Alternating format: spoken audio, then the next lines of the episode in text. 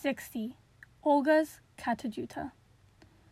The Olgas is a set of impressive domes to the west of Ayers Rock.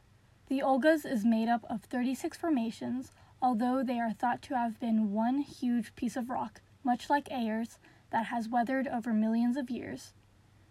They lay 35 kilometers west of Ayers Rock and have a slightly different makeup to their better known neighbor. The highest point is Mount Olga, rising to 546 meters above ground, some 200 meters higher than Ayers Rock.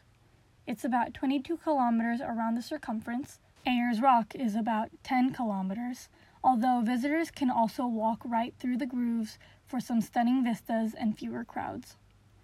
There's a variety of walks to be enjoyed, stretching from just 600 meters to over 7 kilometers.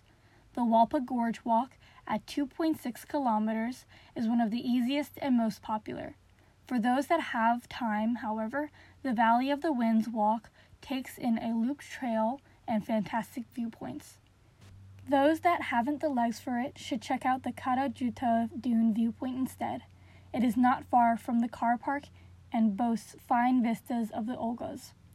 Known as Kata Tjuta to the local Aboriginals, ceremonies are often staged here by night. To get the best out of a trip, see Ayers Rock by sunrise, perhaps do the climb, and then carry on to the Olgas.